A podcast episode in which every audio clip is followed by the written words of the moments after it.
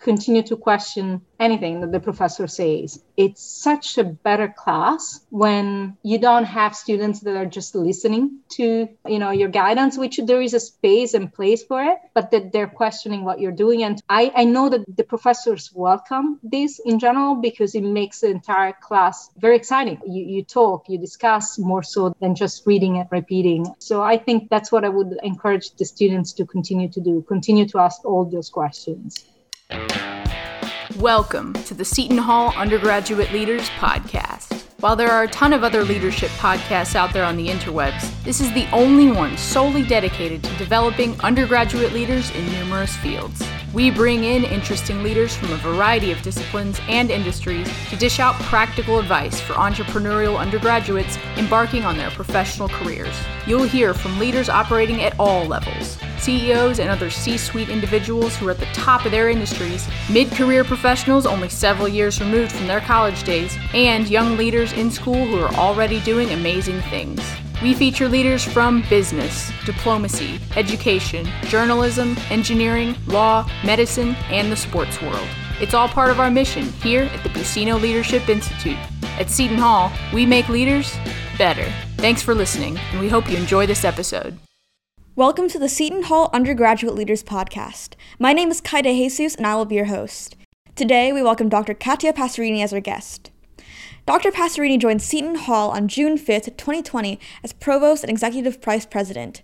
Previously, she was the Leslie H. and William L. Collins Distinguished Chair and Dean at the Collins College of Professional Studies at St. John's University, where she was also a professor.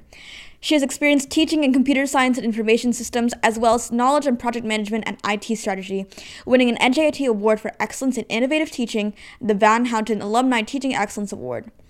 Furthermore, she has also served as a co-PI for grants funded by the National Science Foundation and does research in understanding macroeconomic drivers of knowledge management, studying wireless broadband applications and industry trends, and computer-supported learning and education. She also co-authored the award-winning book Information Technology for Small Business: Managing the Digital Enterprise, which discusses how small and medium-sized businesses can leverage today's mobile and as-a-service technology to thrive in today's highly competitive global environments. Dr. Passerini, welcome to the podcast. Well, thank you. I'm delighted to be here. Um, what I think is very, very interesting is that you have degrees in political science and economics. So, where does the STEM stuff come in? Yeah, that's that's an excellent question. I would I would argue maybe my economics pathway was a, was a way towards STEM, but really where STEM really came from was the United States. My prior degrees, political science and, and economics, were in my home country, Italy. And uh, when I came to the US, and this is, we go back to 1993, it was all about technology. It was all about, you know, the, the information revolution and I know you don't know this, you were not born yet, but in the year 2000, there was the so called Y2K problem, which was something that every organization around the country was preparing from. So technology was pretty much the center of any business, profit, education, everywhere operations. So i discovered a passion for technology. I didn't discover it too quickly. I started my mba in international business because my focus was still on global and international issues and that's a degree very close to an economics degree. But then a lot of the work that i started doing was connected to using information systems in, in organizations. And then I had an opportunity to complete a PhD program in information systems, and I loved it.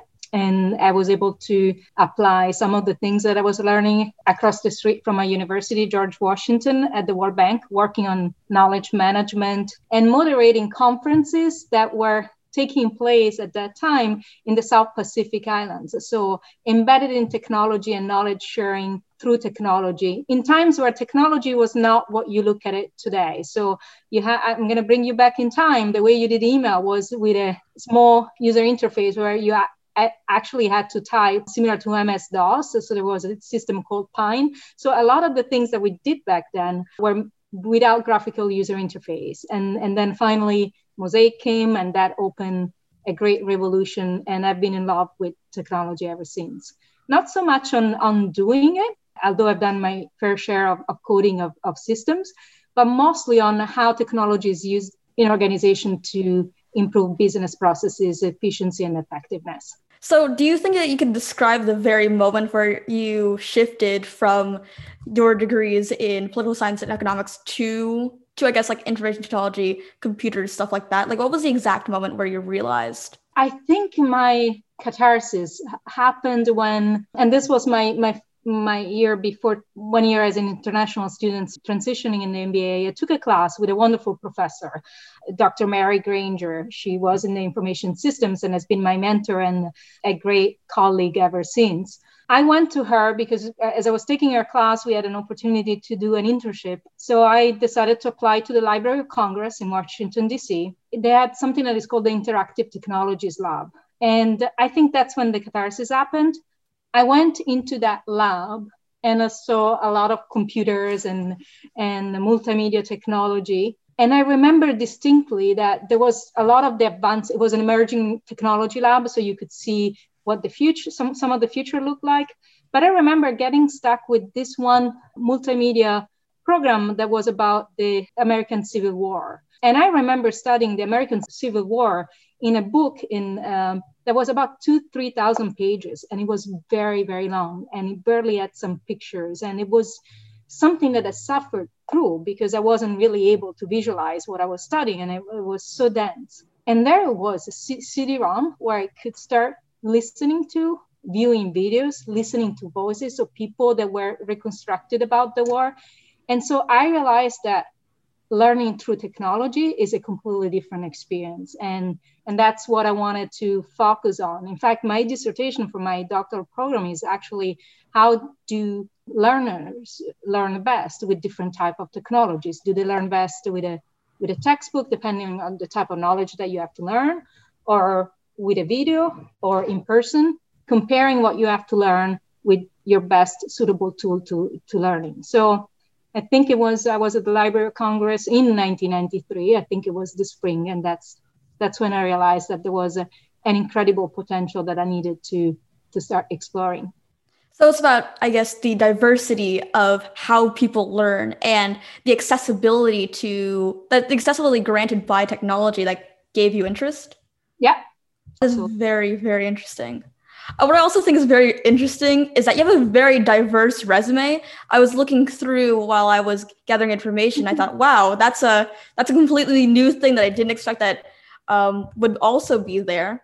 Yeah, no, for me, I just I have to explain that because sometimes, especially when you put your resume together, uh, you know, for your you know tenure track position you have to show your career trajectory as well as your discipline what, what, what you're studying as a trajectory and and where you're going as a as a scholar it's always been very difficult for me to explain my interests and also my growth as a scholar because as I as I think you're making now as a point is they've varied tremendously. Fundamentally, I joke that I have attention deficit disorder. Um, I fundamentally like to study topics that are coming up. So I, I, look at emerging things with a lot of interests.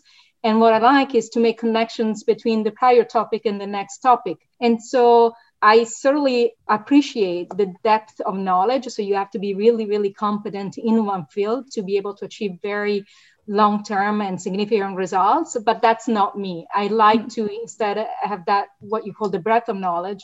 I like to to be involved in multiple fields because I believe that exciting things happen at the edges of disciplines. So that's why I've always been kind of jumping from one field to another. But it's a tremendous way of discovering and connecting things, which I find it suitable to my way of learning, and but it might not be suitable to somebody else's way of learning. So in that case, how do you decide what to do next in terms of what you're doing? So, so I have to say that I still don't know what I will do when I grow up. So um, Well, actually, it's both a knowledge connection as well as an emotional connection. So there has to be some basic understanding of what the field is. So I will never go into something like uh, neuroscience. Well, neuroscience, uh, actually, I find it very interesting, but anything like physics, for example, I don't believe I will be able to do anything in that area just because it's not my background, it's not my knowledge base. But assuming that I have some background, so some good knowledge and understanding of the discipline, if I see an, a potential for growth, that's how I decided I would like to pursue it further or at least explore it and see what the possibilities are but i'm always mindful that obviously there has to be that knowledge connection otherwise i will not be able to be effective. I will not understand enough to make you know any progress moving forward. You use the words breadth of knowledge. How do you how do you stay focused in making sure that what you're doing still connects back to what you want to study? That's a very good question because the problem with the breadth of knowledge is, is then focus becomes uh, difficult. And uh, and i think i have to go back to the prior answer is you have to be sure that there is a thread or a common knowledge base. Um, this is actually a concept that uh, Ikujiro Nonaka, uh, Nonaka and Takeuchi wrote a book that is called The Knowledge Creating Company. And they talk about how knowledge progresses through kind of concentric spirals that become bigger and bigger. So the idea is you have to build on your prior knowledge base to be able to augment what you have. So the connection has to be for the focus is your shared, what they call ba. Uh, so your shared space, what you already know, and now you link it to the next level. And at a certain point of time, you have to prioritize. So when I said, um, even if I like, for example, neuroscience, I might not be able to get into it because you need to prioritize where you're going to be able to make a difference if you focus enough on a specific domain of growth. So focus requires prioritizing and saying, you know, what you can go after. You kind of have to, it's like if you enter the library, you know, you enter our library and you have so many books. At some point, you have to make that decision where you want to have some variety of knowledge, but you have to focus on a specific aisle that maybe focuses on specific authors. Uh, so, for example, uh, being that I'm Italian, I will mention the Valente uh, library here at Seton Hall that I just visited and was impressed by, you know, the different authors that they had there and the opportunity to explore, you know, a certain set of books related to Italian history. I, I, I think I have another question relating to everything that you do. How do you prevent burnout? Gosh, that's a very difficult question at the times where we're doing COVID, working on a, a forward looking strategic plan and looking at what the future of higher education might be given what we learned through this pandemic. And I think the way personally, and I, am not, I can't claim I'm always successful because burnout happens, um, especially when you're when you're doing things under an accelerated schedule. But I think it's that interest that I discover in the things that we're doing. So take take now for example, it's a very difficult time period because we're learning that the way we have traditionally delivered education is changing dramatically. We expected something and we're learning something else that is happening in the classroom and the way the students are relating to their instructor, their classes, how they actually seem to like a hybridity, being in and out or choosing when in which classes to go and which classes to connect face to face. That to me is a signal that higher education might be changing in the future, and we have to think about new educational model. So the way I, I kind of try to deal with burnout is finding what's the opportunity that all of this is presenting now to rethink the way we do things. And so when i have this forward looking attitude then i'm excited. It's it's like if you think about small business owners right? They usually leave their company and they go and open their own business because they feel empowered by the fact that they're doing something new and for themselves without following the corporate agenda. This is almost similar right? You find always something that excites you and there, like small business owners, you'll be ready to work for 24 hours in a day because you're really excited about what you're doing. So, one thing that I'm getting excited about is maybe one day there is a way of rethinking education by completely thinking about a new definition of university. So, that keeps me excited on the future and, and what we're learning while we're doing all this busy work now. You talked a little bit in your answer about sort of the opportunities the pandemic has given in terms of classes and teaching students. Can you expand a little bit more on that? Because I think a lot of people could use some good news in these times about the pandemic.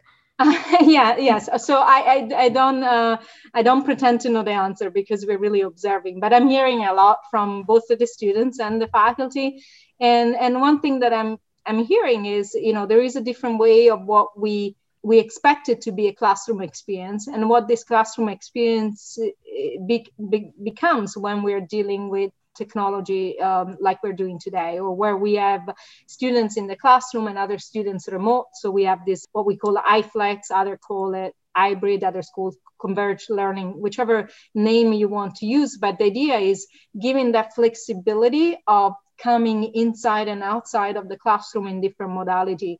I think that's uh, that's interesting, and we expected that this will work only with certain types of students, those who are maybe graduate students, uh, and we're discovering that also undergraduate students like this type of learning because maybe might give them an opportunity to be able to manage both a job and and teaching and, and learning. And so they can in going in and outside of the classroom. So i think that will force us to rethink about how the university works and maybe the university as a place of coming together becomes more a collaboration space where a lot of the learning or listening to podcasts like this one or podcasts, you can do it on your own before.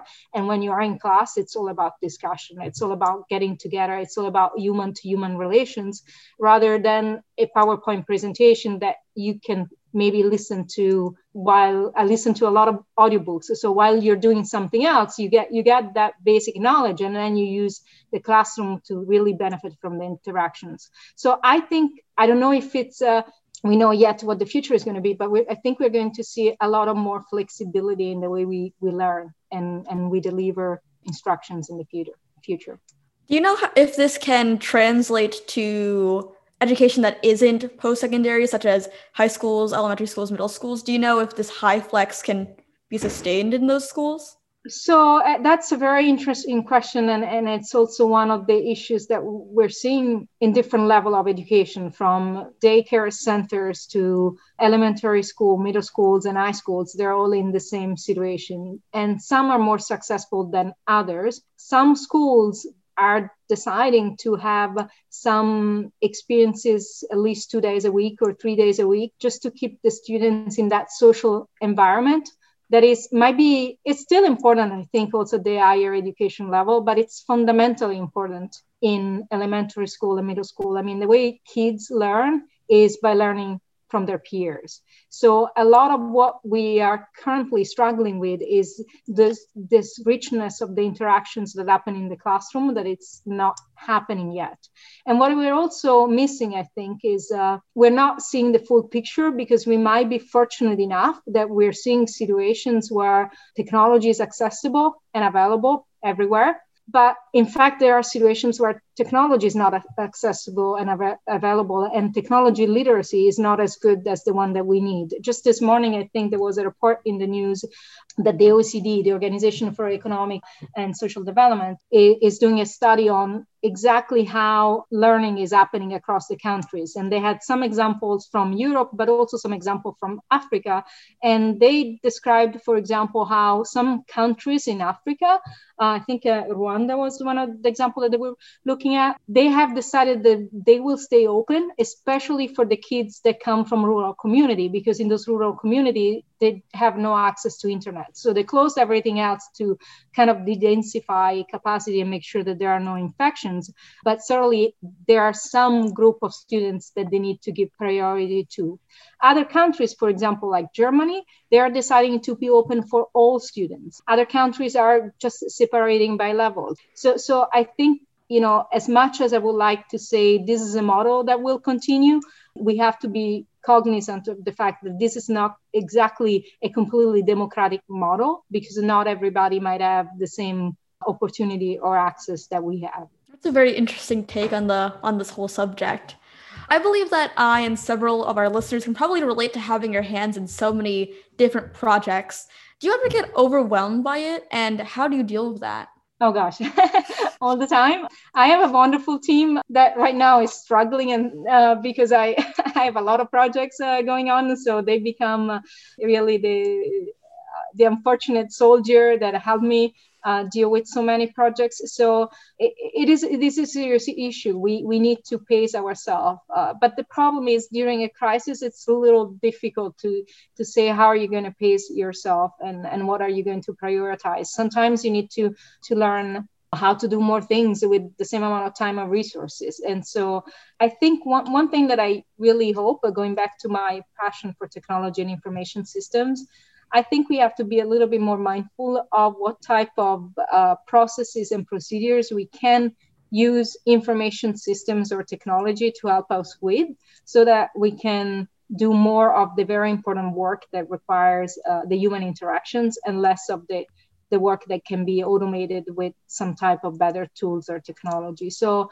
right now overwhelming i think it's it's a it's the way of being. Uh, i think to avoid burnout we have to make sure that we stop think and then start start again. So i think uh, we don't have the luxury of taking vacation but for example the weekend for me it's it's it's a time where we recuperate. So even at that one day a week, or even within the office, we have created a rotation schedule that there is that one day a week where we we will work from home. That kind of helps you recharge and, and move forward. What has been the most rewarding experience in your career so far? Oh wow, I, I've been blessed. I think that there have been many one that I really remember, you mentioned in the introduction this thing called the Van Houten Alumni Award. Mm. I always remember that uh, because of how unexpected it was. I, I remember it was just uh, right before Christmas, before you have to enter final grades for the students. And I remember it was I was there and providing all this feedback and writing, you know, very accurate notes. I wanted the students to know why you know, I was giving feedback X, Y, this grade. And all of a sudden, I realized that the whole day had gone by. It was dark outside. And I was like, I was asking myself, why do I spend all this time providing all of this feedback because I have seen studies that say that the students, especially in their final grades, they really don't read the comments. They really look at their final grade first and then it's gone. So everything else is noise. So they're not in a learning mode anymore. They finished the class and it's done. So the formative uh, feedback uh, had to be given before during the class and not just at the end. And I remember as I was thinking that, I received a call, and the call was from the president of the Alumni Association at the university I was then, NJIT, and and she was telling me that I was awarded this teaching award. That and the way that this teaching award is awarded is they survey the students that in the last five alumni of the last five years, and they ask uh, which professor has, has made a difference in your life. And at that moment, I was like, for me, it was like, oh my gosh, that's why I'm doing this. That's why I'm all day here. Because sometimes when you teach, you know, your rewards are delayed. You don't know the impact that you're making but at that moment i realized that i was making an impact and i realized i mean if i think about my professors and who i learned from i mentioned before my mentor who's, who's really changed my life and my way of thinking sometimes we don't know that but i think each one of us is making a difference in a student life sometimes uh, not so positive but most of the times i think we do and so regardless of whether you hear it or not it was phenomenal for me to hear it that day but but i think that's really one of the reasons why I love being in education and, and having been, been a professor and now working with the faculty at a university. So then what is if if you wanted your students to take one thing from your teachings, what would it be? I think continue to question anything that the professor says.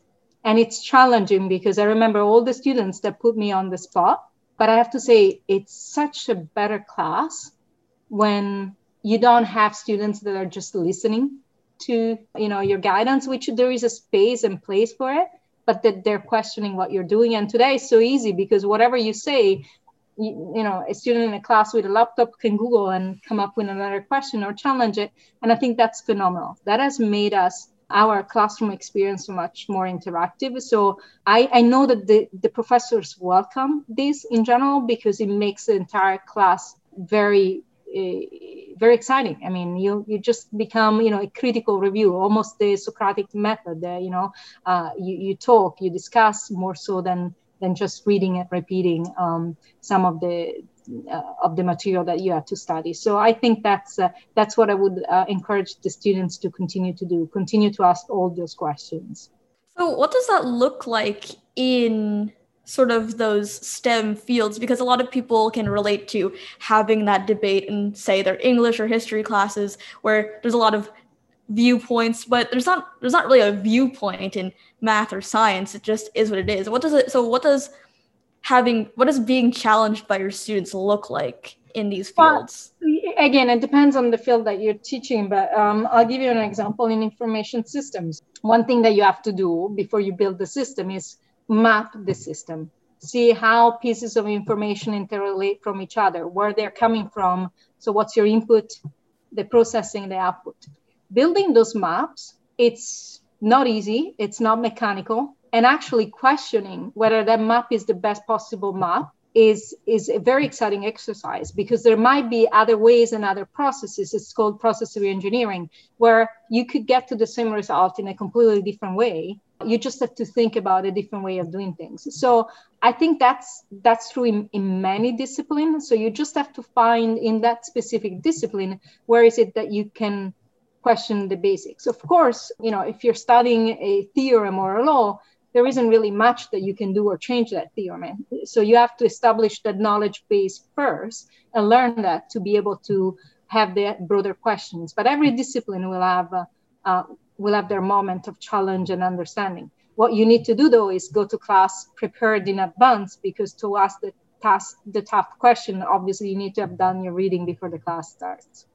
So you are you're a woman in STEM, and I guess a lot of our listeners probably know sort of the hardships that can come with that. Have you, in particular, experienced any of those hardships that being a woman in STEM comes with? To some extent, yes. I I remember my so I took a break between my doctoral program before coming to academia. I went to to work in management consulting and being from from IT. I worked in in many IT organizations and divisions with the CIO. So it was very interesting to be the only woman in some of those meetings because a lot of the people in those meetings were either coder or, or um, I worked in the auto industry, so there were engineers working on designing engines and etc. I have to say though, I've never seen it as a limitation because as long as you have your area of competence and you're competent in what you are demonstrating, people will value and respect you. So my role in, in a lot of those teams uh, was really to organize or, or, project manage what they had to deliver, work in understanding requirements of systems and making sure that they were required delivering the requirements of the systems. So it takes a little bit to establish that comfort zone, but if you add value to the team you're working with, I think it's you know it's easy to get that uh, level of comfort and and buy-in. I have to say, and especially I would like to encourage anyone who's thinking about continuing in, in STEM, is it's also an opportunity to some extent that because we're still at a level where we need more diversity, there are a lot of funding opportunities, there are a lot, lot of things that you can do that being a woman or being an underrepresented minority might give you access to that might not be available to others. So going back to to how I started, uh, you know, with my PhD, it, w- it was very easy for me to find funding for anything that I was doing, and even in terms of research, just because I had that differentiating fa- factor. So I want to say that uh, diversity for me has been more an opportunity than an, an obstacle. So, to those that want to go into this field, what advice do you have for them, whether they are a minority or just someone that is interested in this?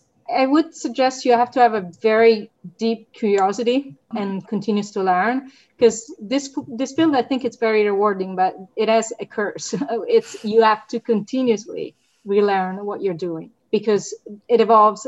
The pace of technology evolution is exponential. Everything evolves, but there are some disciplines that are more anchored and more stable than than others. So if you're ready to do that, and if you like continuous learning, which is something that I and I that I enjoy, I think you, you should consider pursuing a career in technology. One trick when you're young, I don't think you have to put your any constraint, but at some point you you'll have other obligations. Uh, it, it will not be so easy to continue to learn at the speed and rate where when when you do when you are beginning your career. So what I think you need to do is to find an anchor that is a little bit more stable. So for me, for example, that anchor was project management. While IT changes continuously, managing project and processes that's a body of knowledge that existed for the last you know starting in the 1950s with the big infrastructure projects and it's still the same. I mean we haven't really changed the methodology. Maybe we talk about agile project management today scrum